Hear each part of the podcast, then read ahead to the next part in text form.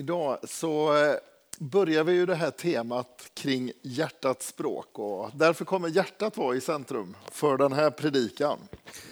Bibeln talar ju om hjärtat som centrum för vad vi är bärare av i våra liv. Vad är det vi har där inne? Vad fyller vi det med? Där är det utifrån Bibelns perspektiv. Det är där liksom centrum är vår verkliga vilja, vår längtan, våra förhoppningar, våra tankar, känslor. Koncentreras ner i berättelsen om hjärtat. I Ordspråksboken finns en fras som du kanske känner igen. Mer än allt annat vakta ditt hjärta, till hjärtat styr ditt liv. Det är just den här tonen av att inifrån vårt allra innersta, det är där det bor som vi är, och det styr vårt liv. Och i en annan bibelöversättning så står det orden jag känner igen från min tonår. Men mer än allt som ska bevaras, bevara ditt hjärta, för därifrån utgår livet. Så vad är vårt hjärta fyllt av? Vad är det som ryms där inne? Vi har ju massor med sådana här olika uttryck om hjärtat i vårt språk som stämmer överens med den här beskrivningen av hjärtat, eller hur? Kommer ni på några saker som ni brukar säga kring hjärtat? Ett intressant pipande ljud. Är det hissan? Vad hjärtat är fullt av talar munnen, också ett ordspråk från Bibeln. Kanske. Vi får leta. Vi är osäkra. Är det några andra saker som ni tänker kring hjärtat?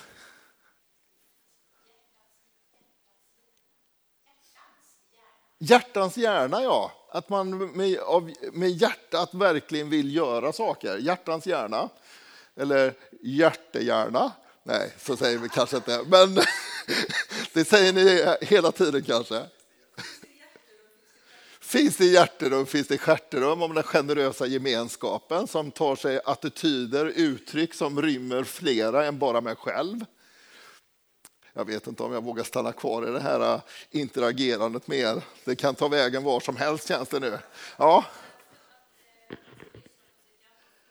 Just det, följ ditt hjärta brukar vi prata om. Så det är också det här att följ det som du verkligen vill och tänker. Är väl det som vi har i det sättet att uttrycka det. Och vi pratar ju om hjärtat utifrån kärlek och känslor. Det där när vi blir totalt överväldigade av kärlek. Så kan vi ju till och med känna det i vårt bröst. En del känner det att det sitter i magen också kanske. Men, eller hur? Men det här att vi känner i våran kropp fysiskt. Att det verkligen berör vårt inre. Visst har ni, det är inte bara jag som har känt det någon gång att det liksom... Och inte bara när vi blir överväldigade av det positiva, utan vi kan ju också använda uttryck som att få hjärtesår när någon verkligen har sårat oss och det har tagit tag och satt sig i hjärtat som en tagg kanske vi pratar om. Att det sitter liksom någonting och skaver i vårt inre. Att något kan vara hjärtskärande tänkte jag på inför predikan. Och det är när vi blir riktigt starkt berörda av någonting så är det hjärtskärande.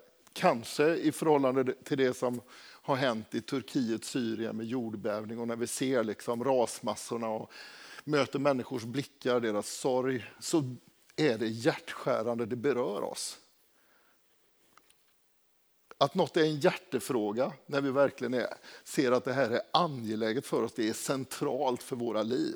Så säger vi att det är vår hjärtefråga vi bär på. Har du en hjärtefråga?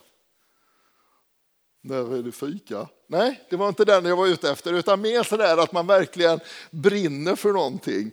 Så i alla fall, hjärta som centrum i våra liv. Så frågan till oss är ju, hur är det med våra hjärtan idag? I Bibeln så sätter ju, på grund av att hjärtat är vårt centrum, så är det ju där som det centreras ner att Gud vill göra någonting i våra hjärtan. För när vi stannar upp och tänker inåt och funderar på hur det är där, så kanske det väger åt olika håll för oss. Ett öppet hjärta för Gud, för det som han vill, som vill beröras av Gud, eller ett stängt hjärta. Och i Gamla testamentets berättelse så beskrivs ju den förödande konsekvensen, vad som går sönder i våra liv, i våra hjärtan som människor när mänskligheten bryter sig loss från Gud. Det trasar sönder livet, relationerna inte bara mellan Gud och människa bryts upp utan relationen oss emellan bryts sönder. Och det får ju, vilket Bibeln inte värjer för, förödande konsekvenser i mellanmänskliga relationer. Bibeln beskriver det där öppet, hur det sliter isär, drar sönder människor. Och hur en Gud kliver in och fortsätter som skapare att vilja skapa upp den där relationen och nå fram till oss människor. Att ge sitt liv, fylla på våra liv med sin närvaro. Och vi ser hur enskilda människor uppfattar det i Gamla testamentet. De knyter an sina liv, de börjar tillbe Gud, de öppnar sina hjärtan för honom. Och han börjar ta form i deras liv. Och läser vi Gamla testamentets berättelser, vilket vi ska göra ett levnadsöde därifrån om en liten stund, så möter vi ju hur det spänner och drar i människors liv. Och det blir berättelser du och jag kan känna igen oss i, för det är inte så entydigt vart våra hjärtan dras åt. Ja, men jag vill ha ett öppet hjärta för dig, Gud. Jag vill att du ska beröra mig och fylla mig med din närvaro och leda mitt liv. Men samtidigt så finns det de här andra drivkrafterna som sätter mig själv i centrum och inte Gud. Och när jag sätter mig själv i centrum så hamnar också inte bara Gud i periferin utan andra människor hamnar där. Mina behov kanske tränger sig fram och jag vill bända mig fram oavsett om det får konsekvenser för andra. Så vi vet ju att våra hjärtan sällan är helt odelade utan de dras åt lite olika håll emellanåt, eller hur? Det är inte bara jag som känner igen mig i det. Så vi kan veta vad vi vill men ändå gör vi tvärt emot och Paulus uttrycker det där vid något tillfälle. Men det som händer i Gamla testamentet är att Gud talar om för människor vad är det han har på sitt hjärta. Han ger det där folket som växer fram utifrån människor som öppnar sina liv för honom. Så ger han dem lagen, 10 Guds bud som talar om att han vill ha den här förhållningssättet till honom där man sätter honom främst, de 3 första buden. Och så kommer de mellanmänskliga relationerna som de 6 följande buden som talar om relationen barn-föräldrar, som talar om relationerna kring hur vi gör mot varandra. Att vi inte sträcker oss ut efter begär efter den andres egendom. Att vi inte dödar, att vi inte stjäl, att vi inte ljuger, att vi inte bryter våra löften i äktenskapliga relationer. Ja, men ni känner till hyfsat väl buden som Jesus sen kokar ner och sammanfattar i Lukas evangeliet i 10:e kapitlet. Du ska älska Herren din Gud av hela ditt hjärta och med hela din själ och med hela din kraft och hela ditt förstånd. Den här hängivenheten till att sätta Gud i centrum och det leder till och du, din nästa som dig själv. Så Gud talar om för mänskligheten vad han vill. Relation med honom och god relation med varandra. Hela relationer, fridfulla relationer. Och så ser vi i våra egna liv hur det sliter och drar i de riktningarna. Och det som Gamla testamentet beskriver det som, det är att Gud vill kliva in och inte bara låta hans vilja vara på tavlor utanför oss själva.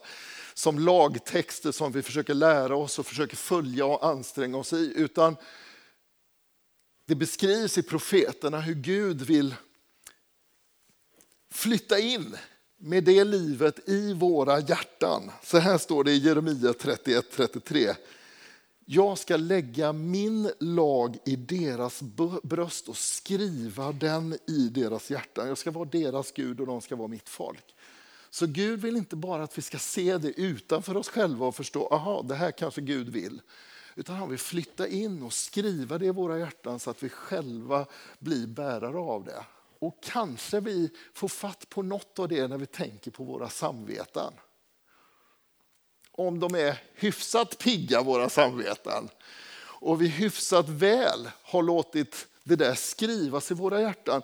Så tror jag vi alla Jag är utanför manus nu, märker jag. Men vi ser om vi lyckas fullfölja detta. Men visst är det så att vi känner igen att det gör ont på insidan emellanåt. Det tar emot när vi gör det som är tvärt emot det vi förstår är rätt och riktigt. Det skapar känslor i våra liv av det här blev inte riktigt bra. Känner vi igen det? Så kan det vara. Så kan det vara. Men om Gud får skriva in de här sakerna i våra hjärtan så händer det någonting av ett upprättat samvete, tänker jag, som hjälper oss att korrigera i livet lite granna. Det här vill vi, det här vet vi är rätt. Och vi drar oss liksom i olika riktningar. Och en annan profet i Gamla testamentet, Hesekiel, beskriver det här som att Gud måste göra ett hjärtbyte på oss. Jag ska ge er ett nytt hjärta och fylla er med en ny ande. Jag ska ta bort stenhjärtat ur kroppen på er och ge er ett hjärta av kött. Så vi ställs inför alternativet som människor. Vill vi uppnå oss för Gud? Vill vi att han ska skriva sin vilja i våra hjärtan? Och vill vi öppna oss att ta emot det där? Så Ordspråksboken som satte de där orden på i början här av predikan, mer än allt annat vaktar ditt hjärta, till hjärtat styr ditt liv, inleds med ord och sätter det i sitt sammanhang. Att Gud vill att vi lyssnar till det han säger. Hör noga. Släpp aldrig det Gud säger ur sikte. Bevara det djupt i ditt hjärta. Ty de ger liv åt den som finner dem och läker dem åt hela hans kropp. Så Gud vill börja läka ut.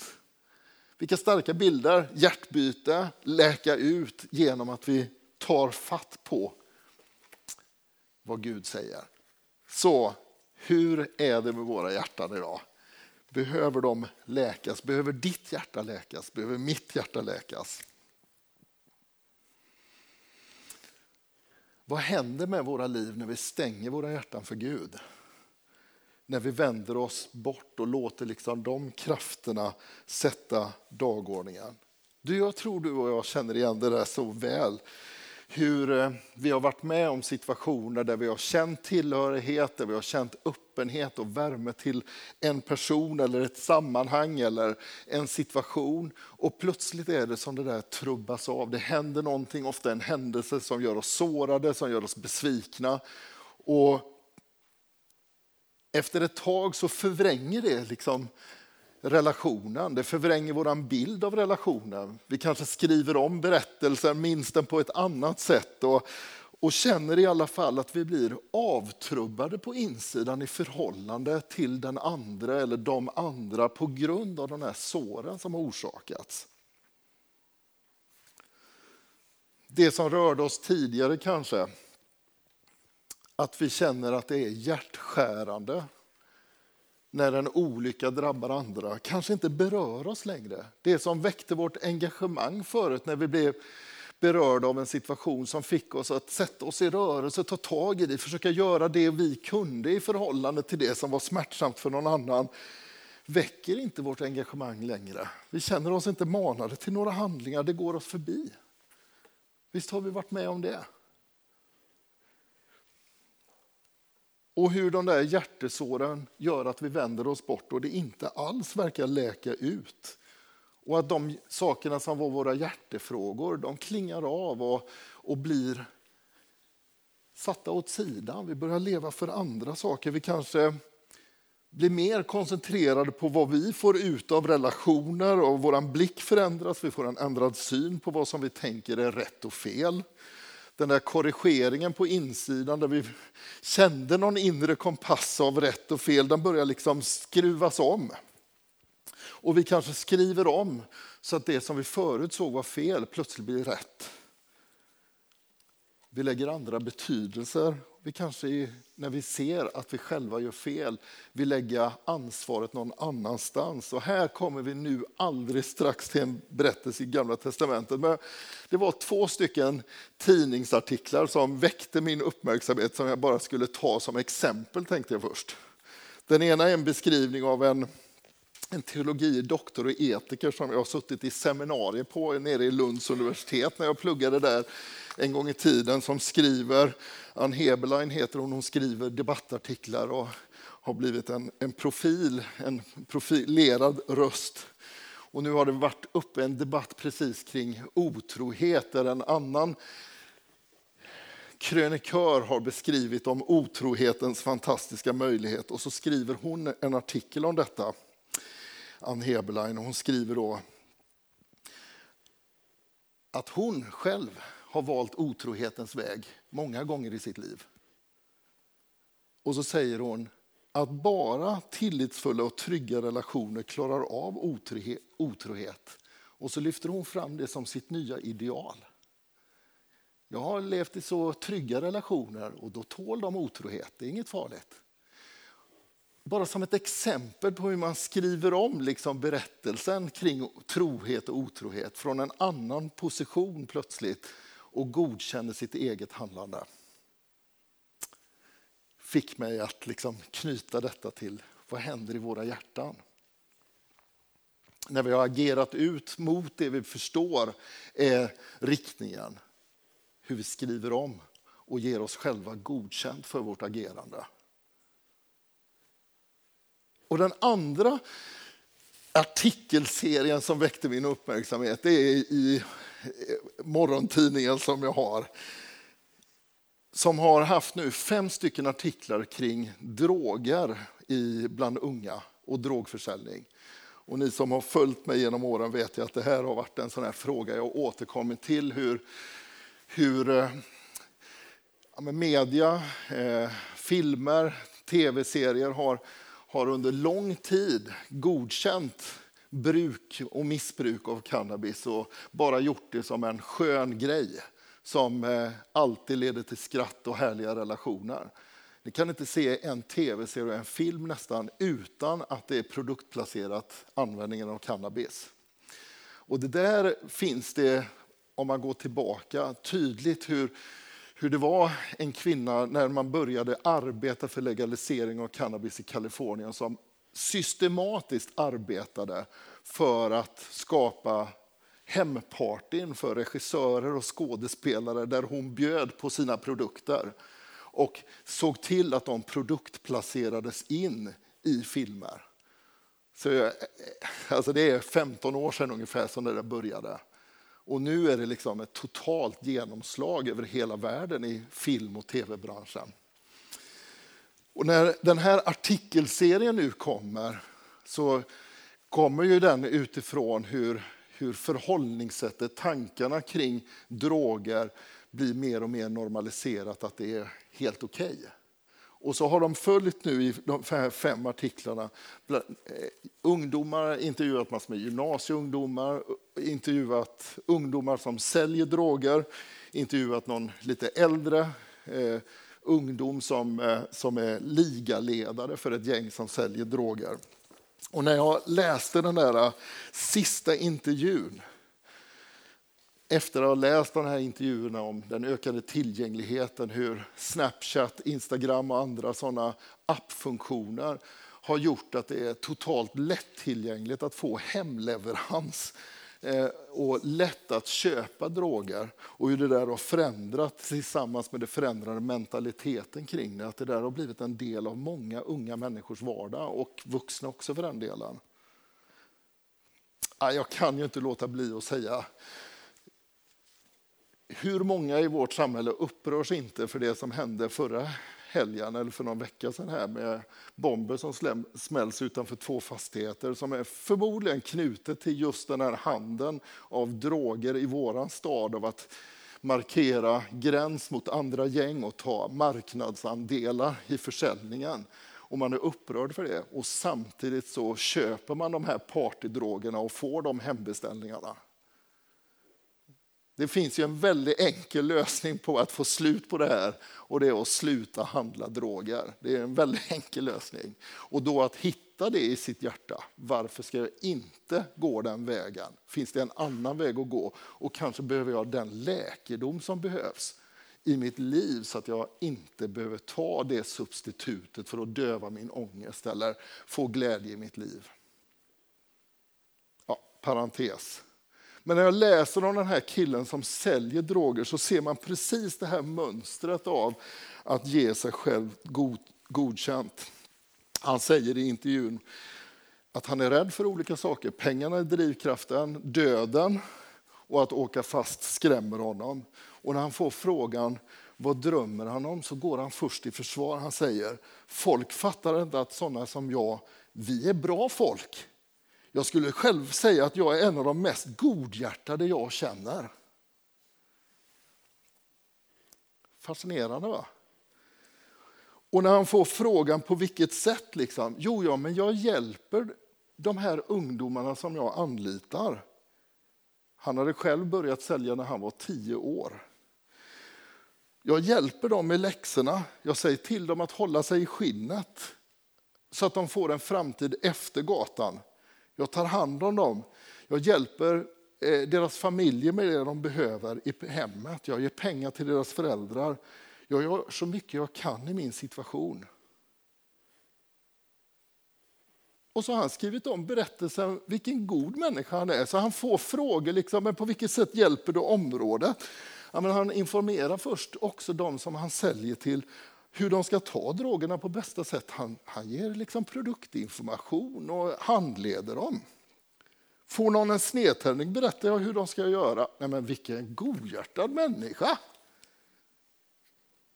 Vad tänker du om att du säljer till nybörjare och tonåringar? Ja, men jag kan inte ta ansvar för det. Jag säljer ju inte till 12-åringar. Det känns fel. Men du tjänar ju pengar på ungdomars missbruk. Hur ser du på det? Jag känner inte att det är jag som drar in dem utan mer att det är deras vänner som gör det. Och säljer inte jag så säljer någon annan. På olika sätt kan vi skriva om verkligheten. Jag bara slogs av det. Hur man lätt kan liksom hitta svar och försvar och förklaringar för sitt agerande. Och grejen är, jag känner ju igen mig i hans sätt att resonera när det gäller andra saker än drogförsäljning. Känner du igen dig själv? Hur vi resonerar liksom. Men det var inte så farligt och jag gör ändå bra grejer. Jag är okej, jag är ganska godhjärtad, jag hjälper ju folk. Ja, jag gjorde det här men det var inte riktigt mitt fel, det var någon annans fel. Jag blev arg men det var ju faktiskt den andra bilen. Och så vidare. Ja, men jag blev arg på dig och jag betedde mig illa men det var ju för att du. Malin. Ja, men visst känner vi igen oss hur vi lägger ansvaret utanför oss själva och förändrar storyn. Och nu ska vi gå till ett exempel med David i Gamla testamentet om hur han som beskrivs en man efter Guds hjärta, öppet hjärta för Gud, blir hårt. I första och andra Samuelsboken beskrivs ju hans berättelse om hur han går från en herdepojke som är ute och vallar fåren till att Gud utser honom till att bli den nya kungen när den första kungen som Israel har fått inte sköter jobbet väl. Och under flera års tid så går han där viss om att Gud har utsett honom till kung och tjänar den gamla kungen och gör allt för att göra det på ett så gott sätt. Och han blir förföljd av den gamla kungen men han håller sig undan och han agerar inte ut någon hämnd när han har möjligheter. Och så kommer vi till andra Samuelsboken. Han har varit kung under en tid.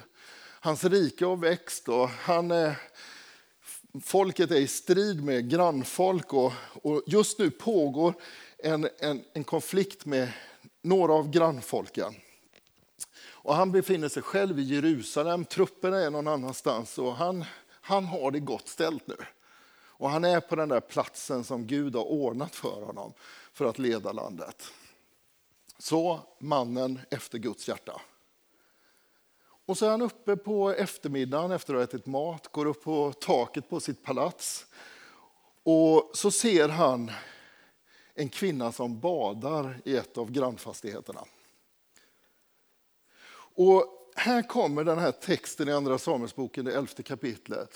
Beskriva ett av alla de våldtäkter och övergreppen som finns i Gamla testamentet. Så det finns inget romantiskt över detta. Det här är en bild av den badande Batseba som konstnärer har målat och liksom med den manliga blicken över den här situationen beskrivit begäret och det vackra i den här relationen. Som någon form av ren kärlek, men det är inte så Bibeln beskriver det. Utan David, han ser kvinnan, han tar reda på vem hon är. Han får reda på att hon är gift med en man som heter Uria. Han får reda på vem hennes släkt är. Och han vet ju utifrån lagen hur livet ska levas. Det där är inte något som tillhör honom. Men han ber sina närmaste män att gå och hämta henne i hennes hus.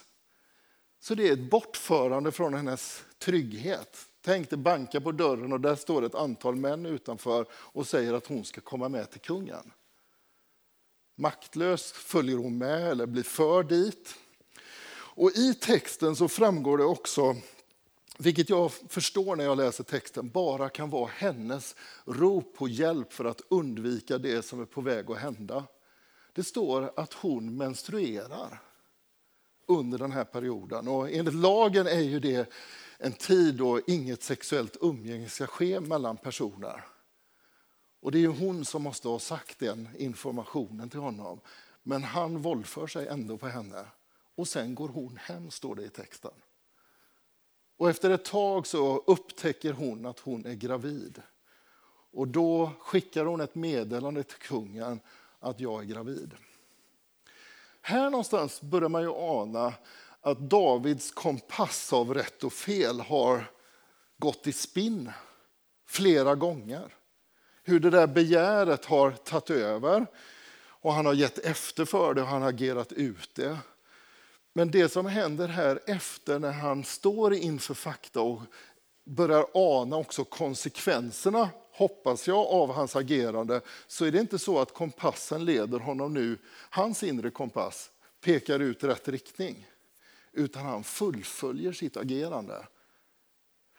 Han kallar hem maken till Batseba, kvinnan, från fronten för att han ska försöka täcka över situationen genom att kalla hem honom så att han ligger med sin fru och då kan alla var nöjda liksom, att det här är något som har skett innanför äktenskapet. Så han driver liksom på en plan som misslyckas. För när Uria kommer hem så är han uppriven att ha fått lämna sina medkamrater som sliter ute vid fronten.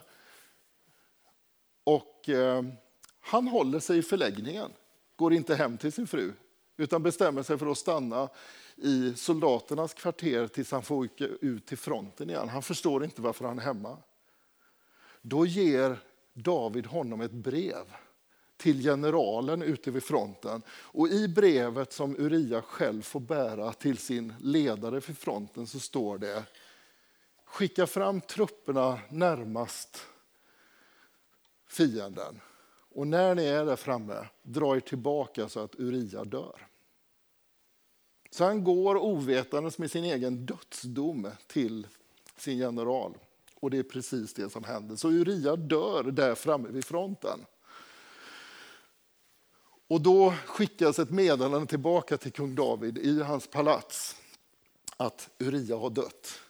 Kan man nu tänka sig eventuellt att den där inre kompassen börjar säga någonting i Davids liv om att det har gått fel? Det hade man ju hoppats. Men det han säger till kuriren som kommer med beskedet, det är följande. Att kuriren ska skicka meddelandet tillbaka till generalen. Än den ena, än den andra blir svärdets byte. Joab, som generalen heter, ska fullfölja belägringen av staden och jämna den med marken. Säg åt honom att vara vid gott mod. Han tröstar sin general som har fått genomföra den här vidriga planen. Säg åt honom att vara lite positiv. Folk dör ju i krig. Hör ni ursäkterna och hur vansinniga de är? Och så avslutas kapitlet med en kommentar. Det som David hade gjort misshagade Herren. Så Gud är inte likgiltig inför det som sker, men någonstans är ju Davids hjärta helt stängt för Guds inflytande. Så Gud skickar en profet som heter Natan som säger till honom en liknelse om en man som hade mycket kor och får och alla möjligheter att leva sitt liv och hade en granne som bara hade ett litet lamm. Och så får den rike mannen gäster och istället för att ta något av sina produkter från sina egna fält och laga till det till sin gäst så går han över och hämtar grannens lamm och slaktar det och serverar för sina gäster. Och när David hör den här liknelsen från Natan så blir han vansinnigt upprörd över situationen och reagerar så där starkt och säger: så sant Herren lever, den mannen förtjänar döden. Och lammet ska han ersätta 7 gånger om för han handlade som han gjorde och var så obarmhärtig. Och så kommer profetens reaktion på reaktionen. Du är den mannen. Och plötsligt rasar liksom alla de där skydden och hjärtat blottläggs. Och Natan beskriver profetiskt i detalj vad David har gjort. Och då ropar David ut: jag har syndat mot Herren. Och Natan säger till honom: Herren förlåter dig din synd, du ska inte dö. Och den här förlåtelsebönen finns sen i psalm 51 i utvecklad form. Vänd bort din blick från mina synder, stryk ut all min skuld, skapa i mig Gud ett rent hjärta, gör mig på nytt, ge mig på nytt ett stadigt sinne, driv inte bort mig från din närhet. Ta inte ifrån mig din heliga ande, låt mig återglädjas över att du räddar, håller mig uppe, ge mig ett villigt sinne. Så David vänder sig till Gud och ber om förlåtelse. Och Gud förlåter, men genom resten av Davids liv, vilket man kan läsa mer om i Samuelsböckerna, andra Samuelsboken, så får han skörda frukten, konsekvenserna av sitt agerande. Det kommer han aldrig bli fri ifrån. Det som han har gjort kommer han få reda i resten av livet. Samtidigt uppleva sig förlåten och buren av det. Och det kan nog, tror jag, också vi känna igen oss i. Att landa in och bli förlåtna av Gud och samtidigt få liksom reda i våra liv i konsekvenserna av det vi hittills har gjort. Vi skulle ju önska ibland att förlåtelsen innebar att allt bara var som vanligt igen. Och så kan vi ändå hamna i att vi behöver städa i det resten av våra liv som vi har gjort. Och det får David göra. Så Guds förlåtelse har en kraft att röja plats för Guds frid, för Guds närvaro igen. För att korrigera våra inre kompasser. När vi vänder oss till honom och tar emot från Gud. Så, var befinner vi oss i förhållande till våra egna hjärtan den här morgonen? Har vi hjärtesår? Har vi tappat riktningen? Har vi kriminella hjärtan, korrumperade hjärtan, skadade hjärtan? Av det andra har gjort mot oss, av det vi själva har gjort mot oss, av det som vi har valt. Och då kan det vara smärtsamt att komma till insikt om det i våra liv, eller hur? När vi möter, inte Natan profeten, men när vi möter oss själva och får syn på våra hjärtan. Vad orden har skapat hos oss, hårdheten har format och skadat runt oss.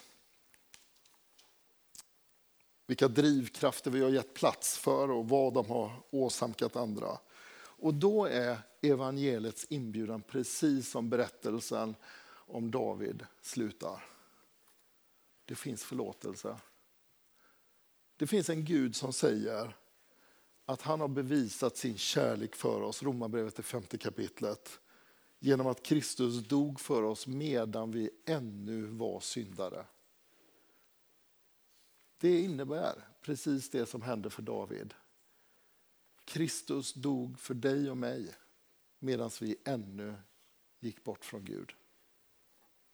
Och hans kärlek har en stark drivkraft att nå fram och läka våra hjärtan.